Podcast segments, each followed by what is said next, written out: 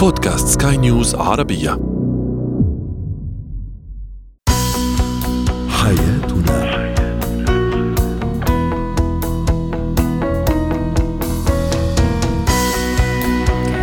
مستمعينا الكرام أهلا بكم معنا إلى برنامج حياتنا برنامجكم الذي يعنى بشؤون الأسرة وباقي الشؤون الحياتية الأخرى والذي يمكنكم الاستماع إليه عبر منصة سكاي نيوز ارابيا dot com slash podcast وباقي المنصات الإلكترونية لسكاي نيوز عربية معي أنا امال شاب.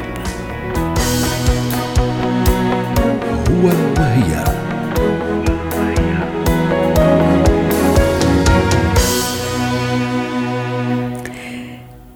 نتحدث اليوم عن ثلاث مواضيع في فقرة هو وهي نتحدث عن الزوج عديم المسؤولية ثم أيضا نتحدث عن علامات تدل على أن الطفل ذكي منذ الولادة وأخيرا التفكير الناقد. إذا نبدأ مع فقرة هو وهي. كما قلت الزوج عديم المسؤولية كيف نتصرف مع هذا النوع من الأزواج؟ للحديث عن هذا الموضوع تنضم إلينا عبر الهاتف من القاهرة دكتورة عزة حامد زيان استشارية العلاقات الزوجية والأسرية. يسعد أوقاتك دكتورة عزة أكيد ما في زوجة أو سيدة تسأليها إلا عن مواصفات الزوج أو الشريك إلا وموضوع تحمل المسؤولية يأتي على رأس هذه الأولويات طبعا. لكن في بعض الزوجات يعانين من أزواج عديمي المسؤولية لا يتحملون المسؤولية ويعتمدون بشكل كبير. إن لم نقل كلي على الزوجة للقيام في الكثير من الأعمال بما في ذلك تلك الأعمال التي يجب على الزوج القيام بها. كيف أتعامل في هذه الحالة؟ تعالوا نقول إن من أهم الأسباب الأساسية للمشاكل بين الزوجين هو انسحاب الزوج وعدم تحمله لمسؤولياته وعدم قيامه كمان بأدواره سواء كزوج أو كأب. بس في البداية كده عايزة أقول سريعا آه صفات الراجل ده عشان بناتنا الحلوين يخلوا بالهم لو لقوا ملامح للصفات دي يبعدوا فورا. من أكتر سماته الأنانية. يعني ما بيهموش غير مصلحته بس مش شايف غير نفسه. بيكون طفولي في تفكيره وغير ناضج. بيكون كمان ضعيف الشخصية وغير مسيطر على الأمور. بتلاقيه كمان متردد جدا ومش قادر ياخد قرار لأنه اعتمادي على الآخرين وآرائهم. خايف من الناس ومن حكمهم عليه. ومن كتر خوفه بيبعد عن أي مناقشة مع أي حد. ما عندوش كمان ثقة في نفسه ما بيعبرش عن رأيه لأنه متأكد إنه ما عندوش قدرة على تحمل المسؤوليه لو لقينا الصفات دي في الشخص أو العريس اللي بيتقدم نفكر مرة واثنين وعشرة ونراجع نفسنا كويس قوي في نقطة كمان مهمة جدا إنه مع مرور الوقت والزمن وتغير الظروف بنلاقي إن مسؤوليات الزوجين اختلفت وتطور شكلها. وبنلاقي كمان بعض الأزواج ما عندهمش فكرة أصلا عن مسؤولياتهم. وكمان الحقيقة ممكن ده يكون راجع لإنه ما شافش النموذج ده أو النموذج المسؤول في تربيته أو أسرته الأولى أو كمان ما عندوش حد نور له نور وقال له دي مسؤوليتك مسؤوليه الزوج ببساطة والأزواج من فضلكم ركزوا معانا لثواني وخدوا بالكم معانا. اولا تلبية احتياجات الزوجة ما بين قوسين كده بقدر المستطاع. الزوجة ليها متطلبات من زوجها بداية من الإنفاق ويجب عليه مأكل ملبس مشرب مسكن زي ما ربنا قال حتى طلباتها البسيطة واجب عليه طالما عنده القدرة المادية اللي تسمح له ده من متطلباتها كمان الفسحة والتسوق وزيارة أهلها وغيرها كمان من الطلبات الغير مادية. من مسؤولياته كزوج وعملتها بود ورحمة وحب وسكينة وعطف كمان الإخلاص ليها. واشعارها دايما بالراحة معاه والأمان في وجوده. من مسؤولياته كمان احترامها. احترامها قدام الناس قدام أهله وأهلها. عدم التقليل منها من قيمتها من قيمة شغلها سواء كان الشغل ده جوه البيت أو بره البيت. من مسؤولياته كمان يكون قد كلمته ووعوده معاها. من مسؤولياته يخفف عن زوجته معاناتها ومشاكلها يشاركها يديها من وقته ومجهوده طولة باله كمان عليها يسمعها ويسمع شكواها. مسؤولياته يثبت للزوجة مع كل تصرف إنه السند من مسؤولياته كمان الكلمة الحلوة والحضن الدافي والمشاعر الجميلة والحب والحنان. مسؤولياته كمان مشاركتها في التربية. وتربية الولاد طبعا توجيههم ونصحهم ويكون لهم القدوة والمثل اسمحوا لي كل زوج يراجع نفسه ويسأل نفسه أنا بأدي وبعمل مسؤولياتي ولا لا؟ أستاذة عزة أوكي هالمسؤوليات يعني الآن حطينا يعني تقريبا كل المسؤوليات وحتى أيضا نكون متوازنين ونكون يعني حقانيين أيضا دكتورة عزة. أكيد لازم في تكون في مشاركة في أشياء وأشياء الزوجة أو الزوج هو اللي لازم يعملها. لكن إذا أنا حسيت إنه زوجي أخلى بهذا المسؤوليات كلها أو بعض منها أحيانا يحدث يعني لسبب أو لآخر. أكيد أحيانا طريقتي أنا في إيصال الفكرة أو في إيصال امتعاضي من الموضوع أحيانا قد يزيد الطين بله كيف أتصرف إذا فعلا زوجي أخلى بكل هذه المسؤوليات أو بمعظمها؟ حتى ما نقول بواحدة أو اثنين منها. أعمل إيه؟ عزيزتي الزوجة بقى عندك مهمة صعبة بس مش مستحيلة. واجبنا كزوجين نعين ونساعد بعض ونعلم بعض. تعديه على تحمل مسؤولياته ولكن بهدوء وصبر. حسسيه إنك محتاجة له ومحتاجة مساعدته. ما تحاوليش تبعديه عن المشاكل الحياتية اليومية. بالعكس اشركيه آه، دخليه فيها واسأليه وقولي له إن انت إن انت محتاجة منه اقتراحات وحلول. قولي له دايما انك إن هو السند والظهر حاسسيه بأهميته وقيمته وقد إيه ممتنة له ومقدرة له ده. أحيانا أفتح قوس دكتورة عزه أحيانا الزوجة مثلا اللي طول عمرها كانت معتمدة على على نفسها وهي يعني قبل ما تيجي لبيت الزوجية هي عند أهلها اللي عندها شخصية قوية والمستقلة ماديا ومدري إيش. هل هذه أحيانا قد تشجع الزوج بشكل أو بآخر على أنه يخلي شوي بمسؤولياته ويعتمد عليها؟ لأنه دام هي معتمده معتمدة على حالها يعني. طبعا وبقول لها عزيزتي الزوجة يعني ما تلعبيش دور سوبرمان أو سوبر وومن ما تكونيش المصدر الأساسي لحل المشاكل. ابعتي خطوتين كده وسيبي له فرصة يلعب الدور ده ويتحمل مسؤولياته. كمان مهم قوي عزيزتي الزوجه ما تلزميهوش بأشياء معينة. يعني ما تحسسيهوش إنه متورط أو مفروض عليه حاجات معينة. اعرضي عليه بدايل وسيبيه يختار. مهم قوي كمان ما تبقاش طلبات الزوجة مركبة. هاتي السباك صلحي التلفزيون ادفع فاتورة الكهرباء اشتري طلبات وانت جاي. من فضلك اطلبي منه طلباتك على التوالي. مهم كمان تعملي كمان مسؤولياتك عزيزتي الزوجة عشان الزوج ما يحسش إنه لوحده هو اللي بيقوم بالمسؤوليات. كمان مهم قوي تعرفيه نتيجة مشاركته تظهري له سعادتك وتقديرك بمشاركته معاكي في أي مشكلة أو أي مسؤولية. أخيرا لو عندنا وقت عايزة أقول إن الكلمة الحلوة بتفتح أي باب مقفول وبتحل كل المشاكل. آه من فضلك عزيزتي الزوجة الجميلة. قولي له كلام داعم مشجع عشان يتحمل مسؤولياته بنفس راضية وارتياح. وأخيرا كل سنة وكلكم طيبين وشكرا لكم ومساءكم جميل. شكرا لك دكتوره عزة حمد زيان استشارية العلاقات الزوجية والأسرية. وكل عام وأنت بخير أيضا ينعاد عليك بالصحة والعافية والسلامة.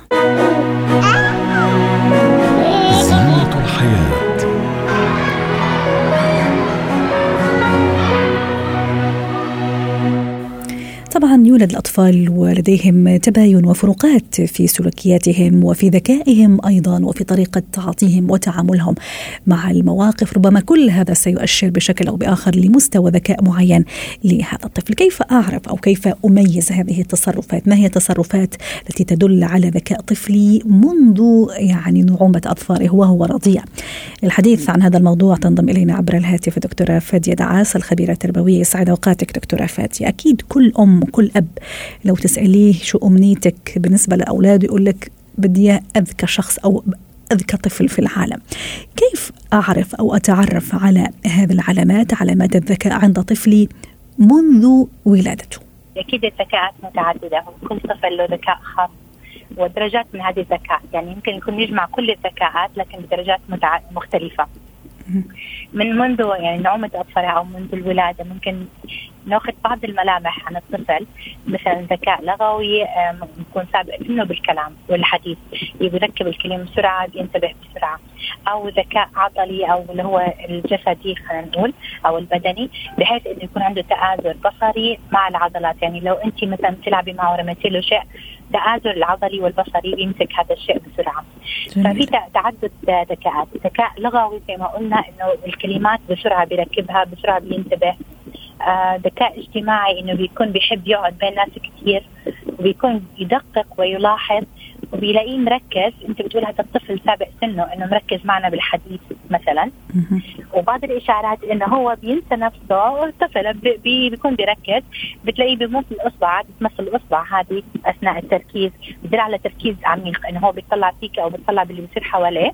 فهذه من برضه من علامات الذكاءات. زي ما قلنا تحدث مت... آه، تحدث في وقت مبكر آه، عنده فضول. يعني ممكن يكون قدامه شيء وإحنا دائما نحكي الطفل الصغير فضوله عبر الفم. يعني بيحاول إنه بفمه يساعد بعضلات الفم إنه يتعرف فعليا. عنده إصرار أنت بتمنعيه عن أشياء ست فادية نحن نحكي في الأشهر الأولى صح؟ يعني هذه العلامات أو حتى في. العام الأول. م. بالأشهر الأولى أنا عم بحكي عن أنا الصفه هذه من عادات الشهور الأولى طبعا. الإصرار أنت عم تاخذي منه الشيء لكن هو يلح إنه بده إياه بده هذا الشيء مرة ثانية. يحارب من أجل أشيائه. طبعا ودائما دائما بيكون آه، مصر على إنه ياخذ هذا الشيء جميل جميل أيضا دكتورة فديه في بعض الأطفال آه، حتى نعم. قبل أن يتم يتم عفوا عامه الأول تكون عنده قدرة نعم. يعني كبيرة جدا على الربط بين الصور والأسماء مثلا هل هذه. قد يكون إشارة لذكاء معين نعم هذا إحنا نحكي القدرة على التمييز أو عنده جميل. ذاكرة جيدة. يعني بيقدر يميز ما بين خلينا نحكي من مستوى الأشخاص بين الذكر والأنثى م. يميز بين الأدوات وما كل أداة كيف يستخدمها. حتى إذا إحنا بدينا بقصة إنه يحبو بالأول بتلاقيه في بعض الأحيان في عقبة قدامه. ما تتدخلوا لأنه هو رح يعرف طريقة كيف يحل هذه العقبة. سواء إنه يحاول يقف يحاول إنه يتجاوزها. حتى في في العربة أو في قيادة بايسكل الصغيرة هذا في أول سنة أو قبل السنة هو بيكون عنده ذكاء فعليا. إنه يصرف أموره. فإحنا الحرص الزائد مرات يمنعه إنه يتصرف بذكاء. عشان هيك بصير عندنا حالات ال- العناد أو البكاء. لأنه أنا قادر بس أنتوا أعطوني مجال. جميل رائع. وأيضا في أطفال عندهم قدرة كبيرة حتى قبل آه، ما يتم عامه الأول آه، ويمكن بشوي إنه يلعب بال- بالمكعبات والبازل ويركبها ويفكها. ومثل ما تفضلتي حضرتك دكتورة فادية إنه مصر. حتى ممكن أنا أحاول إني أساعده لكن لا هو يعاند ممكن يبكي يمكن. وكأنه حاب يقول أنه أنا قادر أني أركب وأفك رغم أني صغير يعني. هم باكج مركبين. إحنا عادة بنقول بالأمثال الشعبية هذا سابق زمانه أو مش. ابن عيشته هيك بيقولوا. لكن هو لا سابق زمانه ولا مش ابن عيشته هو فعلا سبحان الله جاي بجينات بتركيبة معينة. أنت إحنا اللي وصلنا له بعد مثلا نحكي 40 سنة من العمر هو هلأ سبحان الله في تركيبته. يعني هذا الطفل مولود كم نجد من الأطفال بيمسك الموبايل مع إنه هذا الموبايل جديد وبتلاقيه بيحكي بلغته أو بلهجته أو بتمتمته كأنه. بيحكي مع إنسان بيعطيك التعبيرات جميل حتى ال- حتى السبق اللغوي خلينا نحكي أو الذكاء اللغوي عادة البنات بيكون عندهم الذكاء اللغوي أكبر من الذكور. الإناث يعني آه هذا ما يفسر إنه. انه الإناث أو المرأة عندها رصيد لغوي أكثر من من الرجال لا لا هي مش بس هي فعلا مش بس. آه، رصيد لغوي هي أها. فعليا بتركيب الدماغ إحنا عندنا القدرة العضلية في اللسان أكثر والذاكرة اللغوية أكبر من. القدرة العضلية الجسدية لل- للذكر يعني إحنا متبادل- متبادلين أو كما يقول الشق الأيسر والشق الأيمن إنه أها. عم نستخدم إحنا طيب. شق معين من الدماغ عكس الأولاد جميل ففي هاي المهارات مهارات اللغة بتكون بهذا في هذا الشق من الدماغ وأيضا دكتورة فادية من بين المهارات أتصور بالنسبة للطفل الذكي في في في في اشهره الأولى الاستماع للموسيقى مثلا في كثير من الناس الآن مثلا آه. فنانين مبدعين موسيقيين نعم لما تسأليها وتسأليها يقول لك أنا كنت أستمع أو أمه مثلا أو أمها تقول صحيح. مثلا أنا كنت أستمع وأنا عندي أربع خمس شهور كنت أستمتع أو أعرف ما معنى آه، يعني آه، أستمع لموسيقى صحيح الذكاء الموسيقي آه، نوع من الذكاء الذكاء الموسيقي والنغمي. ويبدأ مع الطفل وهو جنين في بطن الأم لدرجة إنه أنت هو بيسمع نبضات قلبك بيتعرف عليك بعد هيك هو وبيسمع صوتك وهو في في وهو جنين. فعليا كيف يميز إنه ماما هذه ماما اللي بتناديني وهو لسه مش عارف حدا بالكون أو بيبتسم لها لأنه هو اوريدي متعود وهو في الرحم يستمع لها وفعلا فعلا في بيكون عندهم الحس السمعي قوي جدا أو الذكاء السمعي قوي. نعم. وبيطلع مبدع بالموسيقى وهذا احساسات زي ما قلنا ذكاءات متعددة. جميل. وأهم شيء دكتورة فديه حتى نختم مع حضرتك أيضا اليوم نؤكد أنه فعلا الأهل لازم ينتبهوا لهذا العلامات حتى حرام ما تروح هباء منثورة مثل ما بيقولوا بالعكس ننميها ونحاول نركز على الأشياء اللي فعلا هو مبدع فيها. شكرا لك دكتورة فاديه عداء عداء دعاس عفوا أسعدتينا اليوم بهذه المشاركة. كنت معنا عبر الهاتف من دبي. مهارات حياة.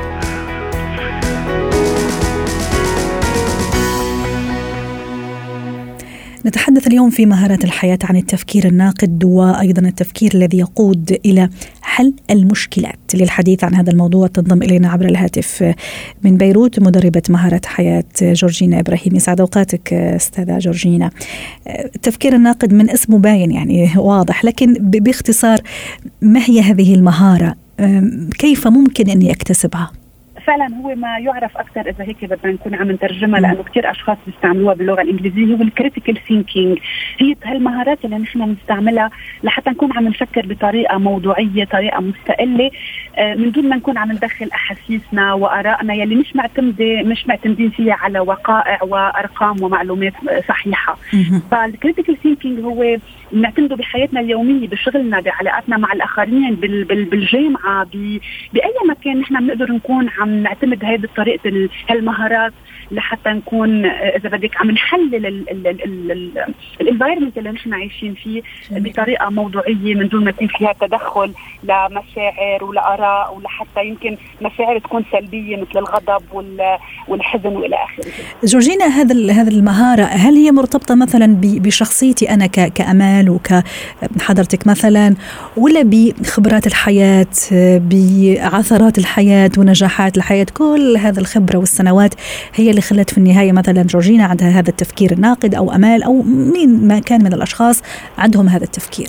بالنهايه نحن كل الواحد بتوقف على الواحد قديش عنده وعي. يعني من من زمان ما كنا نحكي عن هذه المهارة ما كنا ندربها بال بال بالشركات. أو ممكن كانت موجودة بس مش منتبهين ليها يعني. في أشخاص هي بتولد بتعتمد على أحساسها بتكون إذا بدك عاطفية أكثر بصير في معها أي مشكل مثلا بتكوني بالمطار مثلا حدا تأخر عن سيارة بصيروا يقعدوا يبكوا ويصرخوا أو يتخانقوا مع مثلا الموظفين هنيك. هيدا بيكون شخص عم يعتمد ليدبر أموره ليحل مشاكله بطريقة عاطفية.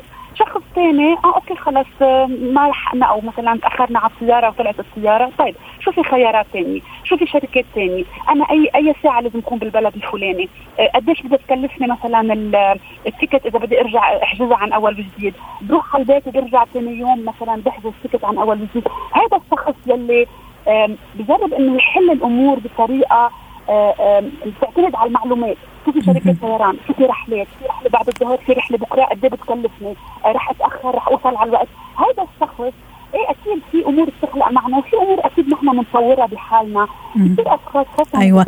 كيف أطورها ست جورجينا هذه المهارة؟ مثلا أنا ما عندي فرضا ما عندي هذا المهارة. فعلا ممكن آه، أفقد أعصابي ممكن أتوتر إذا صار لي أي موقف. إذا حابة أنا تكون أو يكون عندي هذا التفكير الناقد بخطوات بسيطة وكيف حتى آه، أكتسبها. وأكتسب يعني خلينا نقول جزء منها. أول شيء بدك تكوني مقتنعة إنه هيدي عم بتسبب لك مشكل بحياتك أو إنه عم بتزعجك بشغلك أو إنه ما عم بتخليكي تترقي بشغلك. يعني لازم أول شيء يكون عندك الوعي إنه هالمهارة أنت ناقصة عندك ولازم تشتغلي عليها. أول شيء بتكوني آه، يعني واعية ومقتنعة إنه بدك تشتغلي عليها. وثالثا بدك تروحي عند أشخاص هذا اللي كنت عم بقوله كوتش مدرب يشتغل معك على فتره طويلة. هيدي مهارة ما بنكتسبها بين ليلة وضحاها. بدك تقعدي يمكن ست أشهر يمكن سنة لحتى تمر بمواقف معينة. وهو يعطيك هالتقنيات كيف تفكري كيف تعملي كنترول كيف تتنفسي كيف مثلا تفكري بطريقة إيجابية كيف تتحضري. شغلة كثير مهم الواحد يكون محضر حاله لكل الخيارات حتى مش إذا ما صار الخيار يلي هو بده إياه يتفاجئ ويمكن يعمل آه انهيار وإلى آخره، فأول شيء الواحد بده يكون واعي إنه عنده نقص بهالمهارة، ثاني شيء بده يقرر إنه يشتغل على يطور هيدي المهارة، ثالث شيء بده يروح ياخذ تدريبات خاصة مثل هم يسمى بالكوتشنج هلأ لحتى يكون عم يشتغل هيدا هيدا يعني طريق طويل. مثل الواحد عنده كيف الواحد يتعلم لغة؟ ياخذ معه ست اشهر أيوه هذا هذا اللي كنت راح أسأله عندما قلتي طريق طويل ست جورجينا.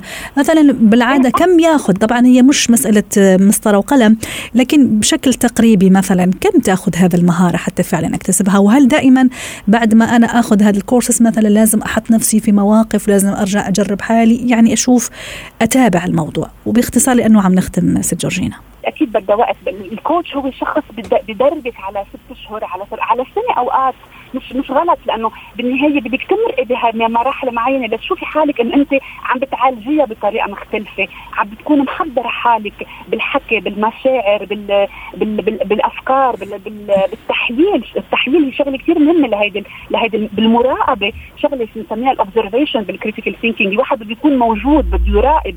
بدك تشوفي إنه آه في مشكل عم بيصير مش تضلك عايشة مش والمراقبة الذاتية مهمة جدا. ذكرتي مصطلح كثير رائع المراقبة الذاتية إني أراقب نفسي فعلا. هل أنا أتطور ولا لا في هذا في هذا المهارة تحديدا؟ شكرا لك جورجينا إبراهيم مدربة مهارة الحياة. كنت معنا من بيروت ويسعد أوقاتك. حياتنا.